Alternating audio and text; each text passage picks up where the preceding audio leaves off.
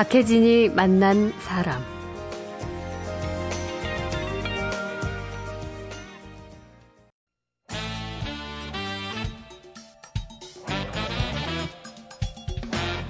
김갑수의 세상 보기. 안녕하세요. 박혜진입니다. 토요일 박혜진이 만난 사람은 문화평론가 김갑수 시인과 최근에 화제와 또 세상 이야기 나눠보죠. 김갑수 씨 모시겠습니다. 어서 오십시오. 네, 안녕하세요. 네. 어, 여의도 오시면서 기분 어떠시던가요? 벚꽃 얘기하려고 그러죠. 네. 아, 그 벚꽃 한창일 때도 좋고요. 음. 어, 벚꽃은 사실 질 때 또 감흥이 있습니다. 그렇죠. 그 꽃이 휘날리면서 지죠. 바람에. 음. 근데 여기서 제가 그 우리 오해하지 말게요. 예. 벚꽃은 일본의 국화다, 일본 음. 정서다, 모노노 아와레라고 그래갖고 예. 벚꽃 질 때 그 아주 야릇한 그 심정 표현하는 말도 있고 그렇거든요. 음. 근데 제가 그 국학 전공자인데 네. 벚꽃 네. 그렇지 않습니다. 옛날에도 음. 우리 산벚꽃 품종이 다른 건데 네. 사실은 지금 여의도에 있는 건 다 왕벚꽃이라고 음. 이제 일본 품종인데. 어, 우리도 예전부터 화전놀이 다 하고 음. 벚꽃을 즐겼던 기록은 얼마든지 있어요. 예. 벚꽃 한창인 계절에 아, 그 기분이 있는데 벚꽃 사이를 그 젊은 여인이 뛰어가면서 나 잡아봐라 그러고 그런 거 해보신 적 있으세요? 해보고 싶어요. 이제 지금이라도 늦지. 않으셨습니다. 자 오늘은 어떤 이야기부터 해볼까요? 네, 제가 예. 좀 싱거운 소리로 시작했는데 이 가슴을 팡 치는 예. 어, 논설을 좀 한 편 소개해 드리려고 그래요. 음. 제가 이런 적이 한 번도 없었는데. 그러게요. 부산 지역의 국제신문이라고 아주 유서 깊은 그런 전통 이제 신문이 있습니다. 네. 거기 논설이신 분이요. 예. 어, 제목도 그렇고 글 전체도 그렇고 좀 방송에서 참 말하기 불편한 그 음. 비속어를 써가면서 강렬한 어떤 그 칼럼을 쓴 게 있는데 아. 제가 좀 정말 뜨겁게 읽어서 소개해드리고 싶습니다. 어떤 내용인데요? 제목만 말씀드리면 음. 그 양해를 해주시기 바랍니다. 예. 들어라 서울 놈들아. 어, 이런 제목으로 계속해서 따옴표로 중앙자를 집어넣습니다. 이게 서울을 의미하는 네, 건데 네. 중앙대 지방할 때 그 중앙이요. 그게 아무래도 이번 그 동남권 신공항 백지화. 네. 이것과 관련된 내용이 아닐까 이런 생각이 드네요. 네. 박혜진 씨하고 저하고 지금 동남권 신공항 그 이제 신설 여부가 옳으니 그러니 이 논쟁을 할 수는 없지 않습니까? 그렇죠. 뭐 얘기를 해도 해도 끝이 없는 거고 음. 또 적절한 자리는 아닌 것 같고요. 다만 이걸로 해서 이 공항 건립권을 해서 서울이 아닌 곳 사람들, 특히 해당 지역 사람들은 도대체 어떤 기분을 느끼고 있는 건가? 네. 이걸 좀 전달할 필요가 있는 것 같아요. 그러면 일단 뭐 제목만 소개해 주셨지만 대충 그 안에 어떤 뉘앙스로 이야기들이 담겨 있는지 조금 소개를 해 주시죠. 네, 국제신문의 강동수 논설위원회 글이고요. 예. 들어라 서울 놈들한데 예. 그냥 바로 어, 제가 부분 부분 좀 읽어드리겠습니다. 음. 우리가 여기서 우리는 이제 영남 사람들입니다. 우리가 뼛속 깊이 각인해 둬야 할 건 따로 있다. 이번에 보이는 서울 사람들의 반집 바른 행태 말이다. 음. 저희들이 무슨 판관이나 된양 동남권 신공항은 철저히 경제 논리에 따라야 하므로 백지화는 당연하다느니 영남 사람들이 지역 이기주의에 사로잡혀 이전 투구를 벌였다느니 격글내기로 씹으려된 소리들 말이다. 중앙부처 관료에서부터 중앙 언론들 예. 그리고 정부의 주장을 검증 없이 되풀이한 중앙의 지식이란 이란 자들이 그런 부류다. 음. 신공항 건설에 따른 국가와 지역의 부담을 생각하지 않을 수 없었다고 한 대통령의 사과도 부하만 채운 건 마찬가지였다. 예. 글이 이렇게 음. 시작이 됩니다. 그래서 어떤 고사를 이제 인용을 해요. 예. 그 부분은 제가 넘어가겠는데 이도살 삼사라고 어 이제 영리한 왕이 장수들을 좀 컨트롤을 해야 되겠는데 음. 복숭아 두 개로 장수 셋을 이제 죽였다는 죽게 만드는 예. 그 얘기인데 어.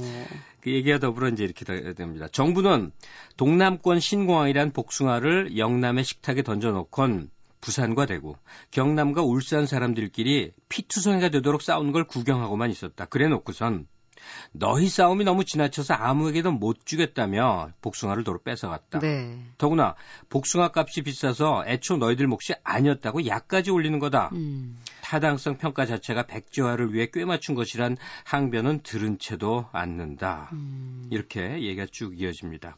그 잘나빠진 중앙들의 훈계 뒤에 숨은 목소리가 있다. 음. 촌놈들이 어딜 잘 들어보라. 그 목소리는 에코로 왕왕거린다. 그 촌놈엔 부산, 대구, 광주는 물론 강원도의 두메산골도 다 들어간다. 예. 서울 빼곤 죄다 촌놈들이다. 촌놈들이 영종도, 영종도까지 찾아오면 되지 뭔 신공항이냐는 거다. 음. 인천공항이 입안됐을 때 다른 건 죄다 너희들이 가졌으니 국제공항은 부산에 다오. 너희들이 KTX 타고 부산 와서 국제선 타라라고 했다면 서울 놈들의 반응은 어땠을까? 아, 어땠을까요? 이게 사실 뭐 이번 신공항 건뿐만 아니라 이제까지 벌어져 왔던 중앙의 네. 어떤 정책들에 대한 부하가 쌓이고 쌓여서 이번에 이렇게 확 터진 것 같은데 이제 한두 뭐, 가지가 아니죠. 그렇죠. 뭐 박혜진 씨도 중앙 출신이 아니죠? 태어나기는? 아니죠. 예. 지방이죠. 언저리지만 이게 언저리가 아닙니다. 아니 이분 연설은 서울이 아니면 부산도 광주도 대구도 시골이라는 그 서울 사람 이 어느 관점. 시선에서 보느냐의 차이입니다. 저는 실제로 그 실수를 한 적이 있어요. 음. 그저 광주 사람한테 예. 어떻게 어떻게 얘기 끝에 그 시골에서는 뭐 이렇게 냈다가 정말 혼난 적이 있는데 음. 이 뇌리에 박혀 있는 중앙 중심주의 네, 그리고 네. 어, 대한민국은 곧 서울로 등식화되는 음. 오랜 이 정책이며 혜택이며 예산이며 이 문제들 말이에요. 음. 어, 어느 고장 사람 토백이다라고 하려면 5대 정도를 산 것을 토박이라고 그러는데요. 네. 그런데 어, 조금 오래전 통계에서 지금 얼마나 변했는지 아마 더 떨어졌을 것 같은데 어, 서울에 5대에 걸쳐 산게 인구의 8 서울 인구의 8%가 안 된다는 거거든요. 음. 그러니까 다 지방 유입 인구예요. 그렇죠. 그런데 그 중앙 중심주의란 뭘 것인가? 음. 경제적인 거란 얘기죠. 네네. 네. 향토 정신하고는 전혀 무관한 음. 어, 어, 그야말로 어, 전, 전형적인 지역 이기주의. 예. 그러니까 서울이 모든 것을 갖고 거기에 모든 것이 중심이 돼야 된다 하는 힘 대 힘 논리에서 승자가 갖는 승자 독식주의 같은 그런 거라고 생각이 들어요. 예. 문제점이 있다면 그건 인식, 인식을 하고 가는 게 중요하다는 생각이 듭니다. 네. 자, 노래를 한 곡 듣죠? 네, 다른 나라의 중앙 얘기를 노래한 거 하나죠. 예. London Calling이라고 The Clash라고 정치의식이 무지하게 강한 펑크 그룹이거든요. 알겠습니다. 이들의 그 고, 아주 외치는 듯한 노래 예. 준비했습니다. Clash 함께 들으시고 이야기 나누죠.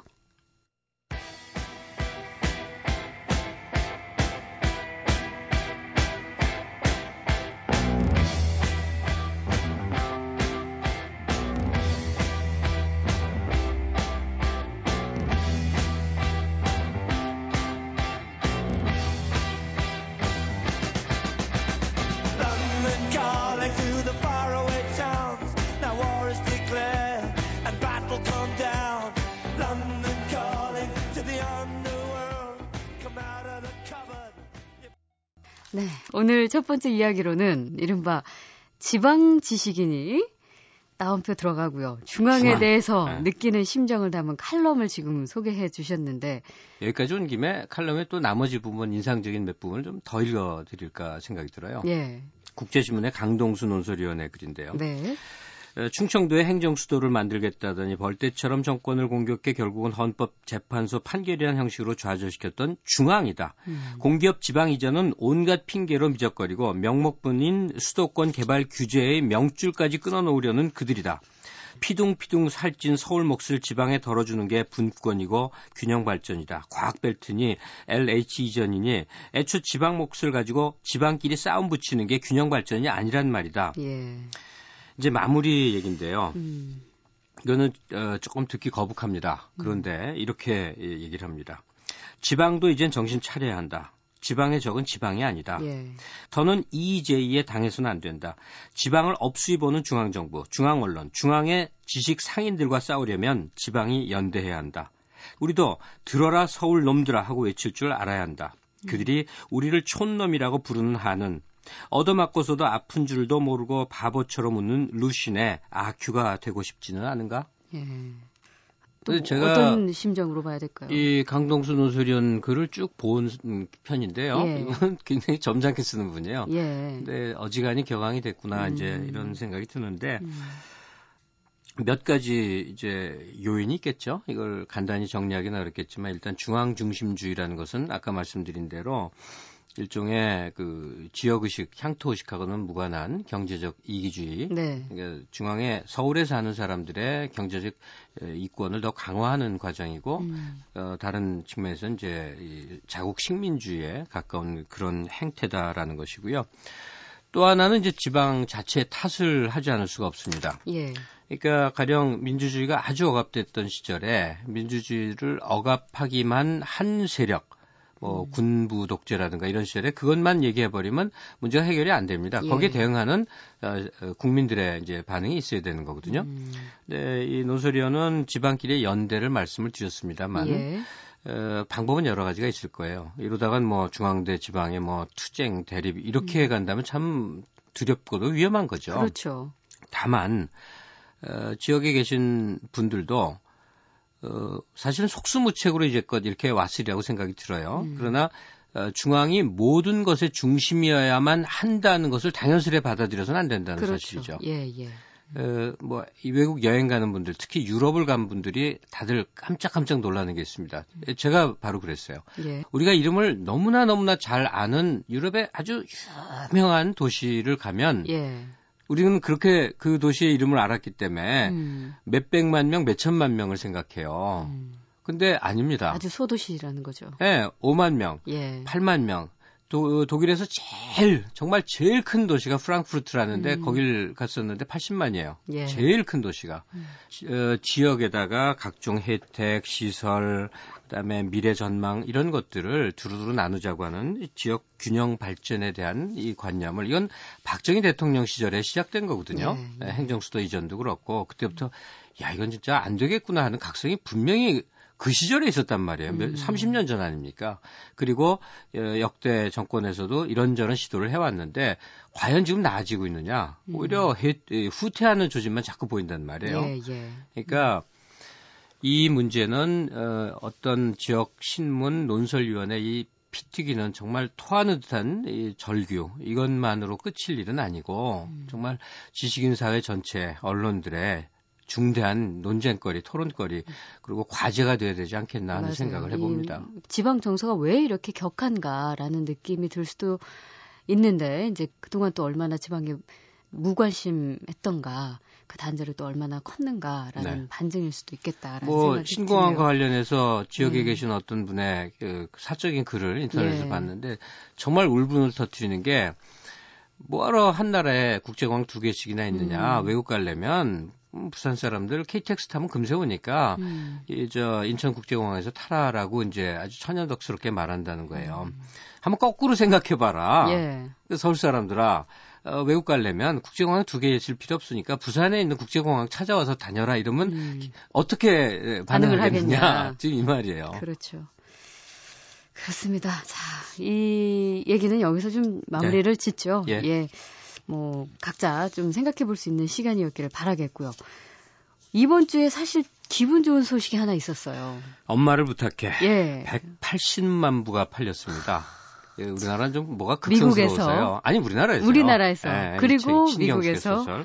예. 그리고 이제 미국의 아주 출판사도 굉장히 좋은 출판사입니다. 크룹스라고. 예. 거기서 이제 번역 출간이 됐는데 그동안 뭐 참 많은 작품들이 정부 지원에 의해서도 또 자발적으로도 그렇고 여러 음. 경로로 어, 번역 소개가 됐습니다만 아직 한 번도 음. 어, 그 번역된 나라에서 크게 반응을 얻은 일은 없어요. 네. 그냥 자료 정도의 수준으로 어, 이문열 씨도 그렇고 황석영 소설도 그렇고 다 그냥 그래 왔었는데 음. 약간 유례없다 싶게 어, 신경숙의 엄마를 부탁해 Please Look After Mom 이렇게 나온 이 소설이 이제 뉴욕타임스 베스트셀러 순위에서도 상승세로 계속 올라가고 있어서 네. 잘 팔리고 있다는 소식입니다. 음, 이게 참 정말 반가운 게요. 이게 뭐 단지 우리의 문학 작품이 외국에서 어, 판매 순위가 높다. 이런 어떤 일차원적인 개념보다 우리의 문학 정서가 이들에게도 뭔가 같이 동질감을 일으키는구나. 네. 뭐 허술력이 있다는 그렇죠? 얘기죠. 예. 네. 그런 측면에서 굉장히 반가운데. 예. 지금 양장본 순위. 예. 미국에서는 이제 소설이 뭐, 소설보다 모든 책이 먼저 하드카바 양장본으로 나옵니다. 음.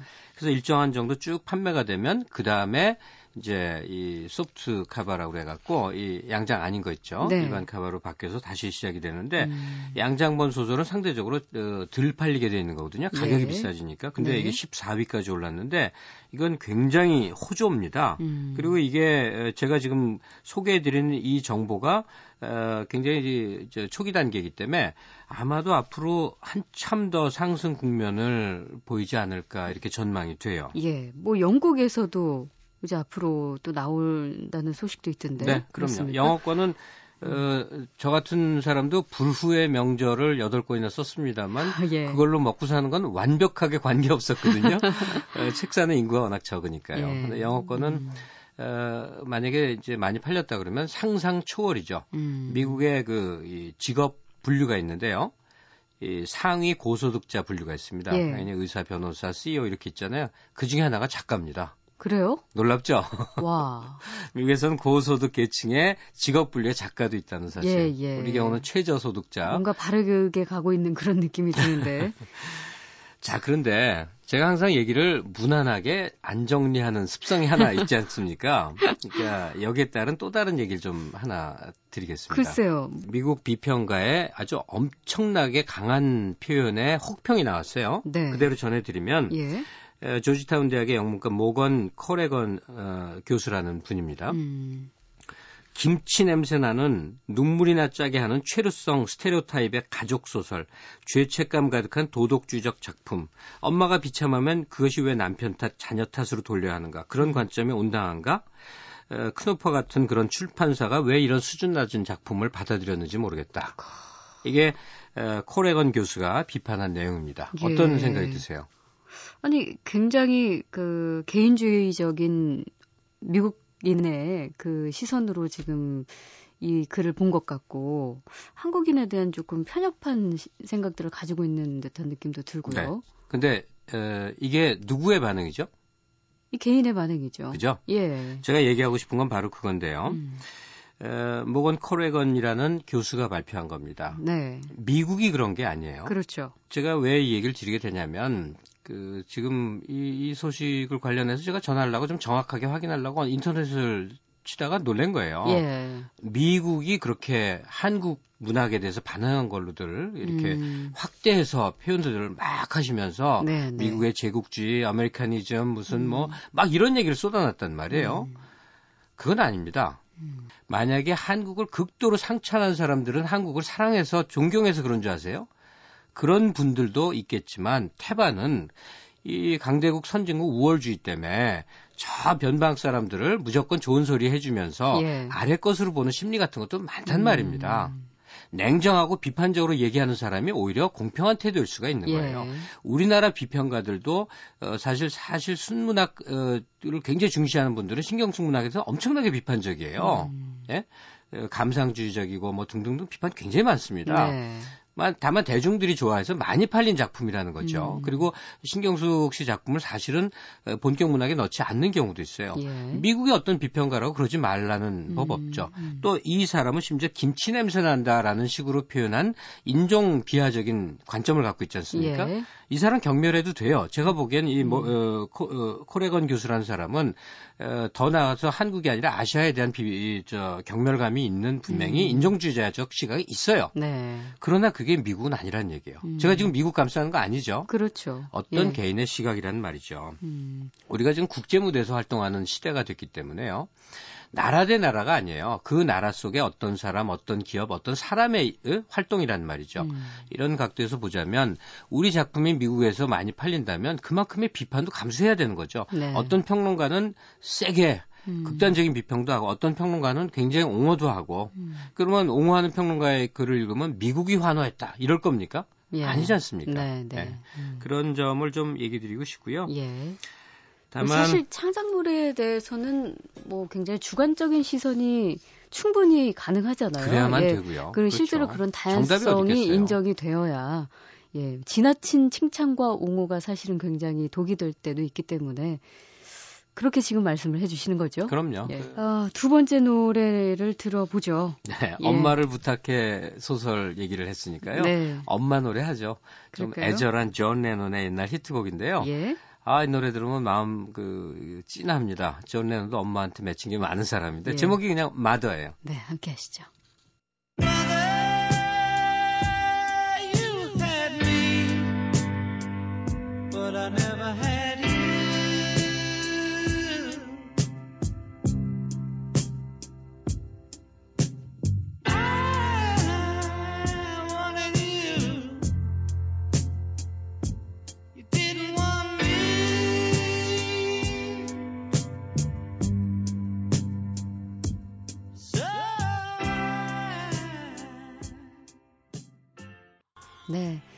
존 레논의 Mother 함께 하셨습니다. 네, 아버지 집에 오라고 막 끝에 애절하게 Daddy come home. 자, 토요일 박혜진 만난 사람 문화평론가 김갑수 시인과 함께하고 있죠. 오늘 마지막 얘기 남았습니다. 네, 예. 어, 뮤지컬 광화문 연가 대박 났다고 그러네요. 그래요. 네. 아, 이 광화문 연가에 여기 윤도현 씨가 출연한다는 얘기는 들었는데 뭐 어쨌든 되게 잘 됐네요. 이게 그 이영훈 작곡가 네. 음악들로 꾸려진다는 얘기는 들었어요. 이영훈 씨 돌아갔을 때 제가 그 이렇게 이영훈 씨가 그렇게 유명한 사람인지 몰랐어요, 사실. 저도요. 네. 네. 근데 그때 반응이 굉장했었다는 거죠. 특히 중년 음. 여성들이 자기 일처럼 애통해하고 그랬다는 거죠. 예. 그러니까 이문세의 노래를 통해서 이용훈의 가사가 나갔는데 음. 작사가를 그렇게 기억한다는 일이 드물지 않습니까? 그렇죠. 이게 의미하는 바는 음. 노래 이전에 그 가사의 세계가 얼마나 사람 마음을 울렸던가.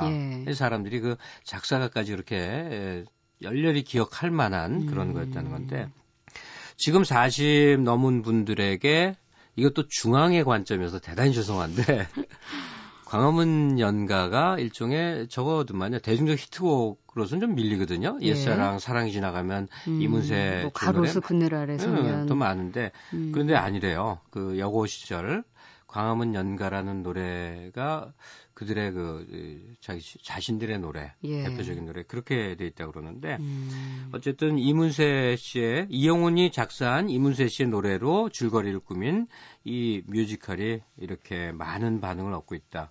제가 어, 뮤지컬 두 번 찾아가서 본 게 몇 편 안 되는데 그 중에 하나가 맘마미아예요. 네. 아바 노래만으로 음. 드라마를 꾸미지 않았습니까? 그렇죠. 너무너무 재밌었고 마지막에 다 관계라서 춤추는 건데 예. 이 나이 많은 제가 펄쩍펄쩍 뛰었다는 거 아닙니까? 맘마미아 보시고. 예. 음. 근데 이 광화문 연가 저는 아직 못 봤어요. 예. 근데 아 이게 거의 딱 연상되는 게 있어요. 음. 눈물 나는 그 청춘기에서부터 우리가 살아왔던 어떤 시기까지가 이 노래 속에 또 뮤지컬로 엮인 그 흐름 음. 속에 담겨 나오는 거겠죠. 음.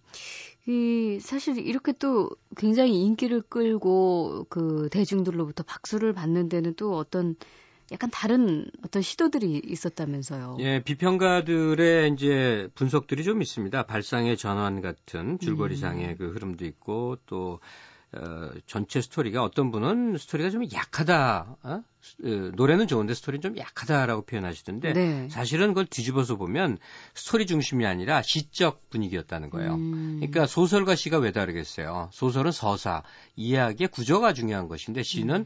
강한 하나의 탁 섬광이 중요한 거거든요. 네. 그러니까 이건 시적 구성이다라고 하는 것인데 이제 보는 분들마다 다 다른 감흥들이 있겠죠. 음. 어쨌든 이 광화문 연가 같은 것은 어, 흩어졌던 노래들이 하나의 이야기로 꿰이면서 그 한 시절을 기억하는 사람들의 음. 어, 추억에서 다시 하나의 현재적인 상품으로 재탄생하는 일련의 과정을 겪었단 말이에요. 네.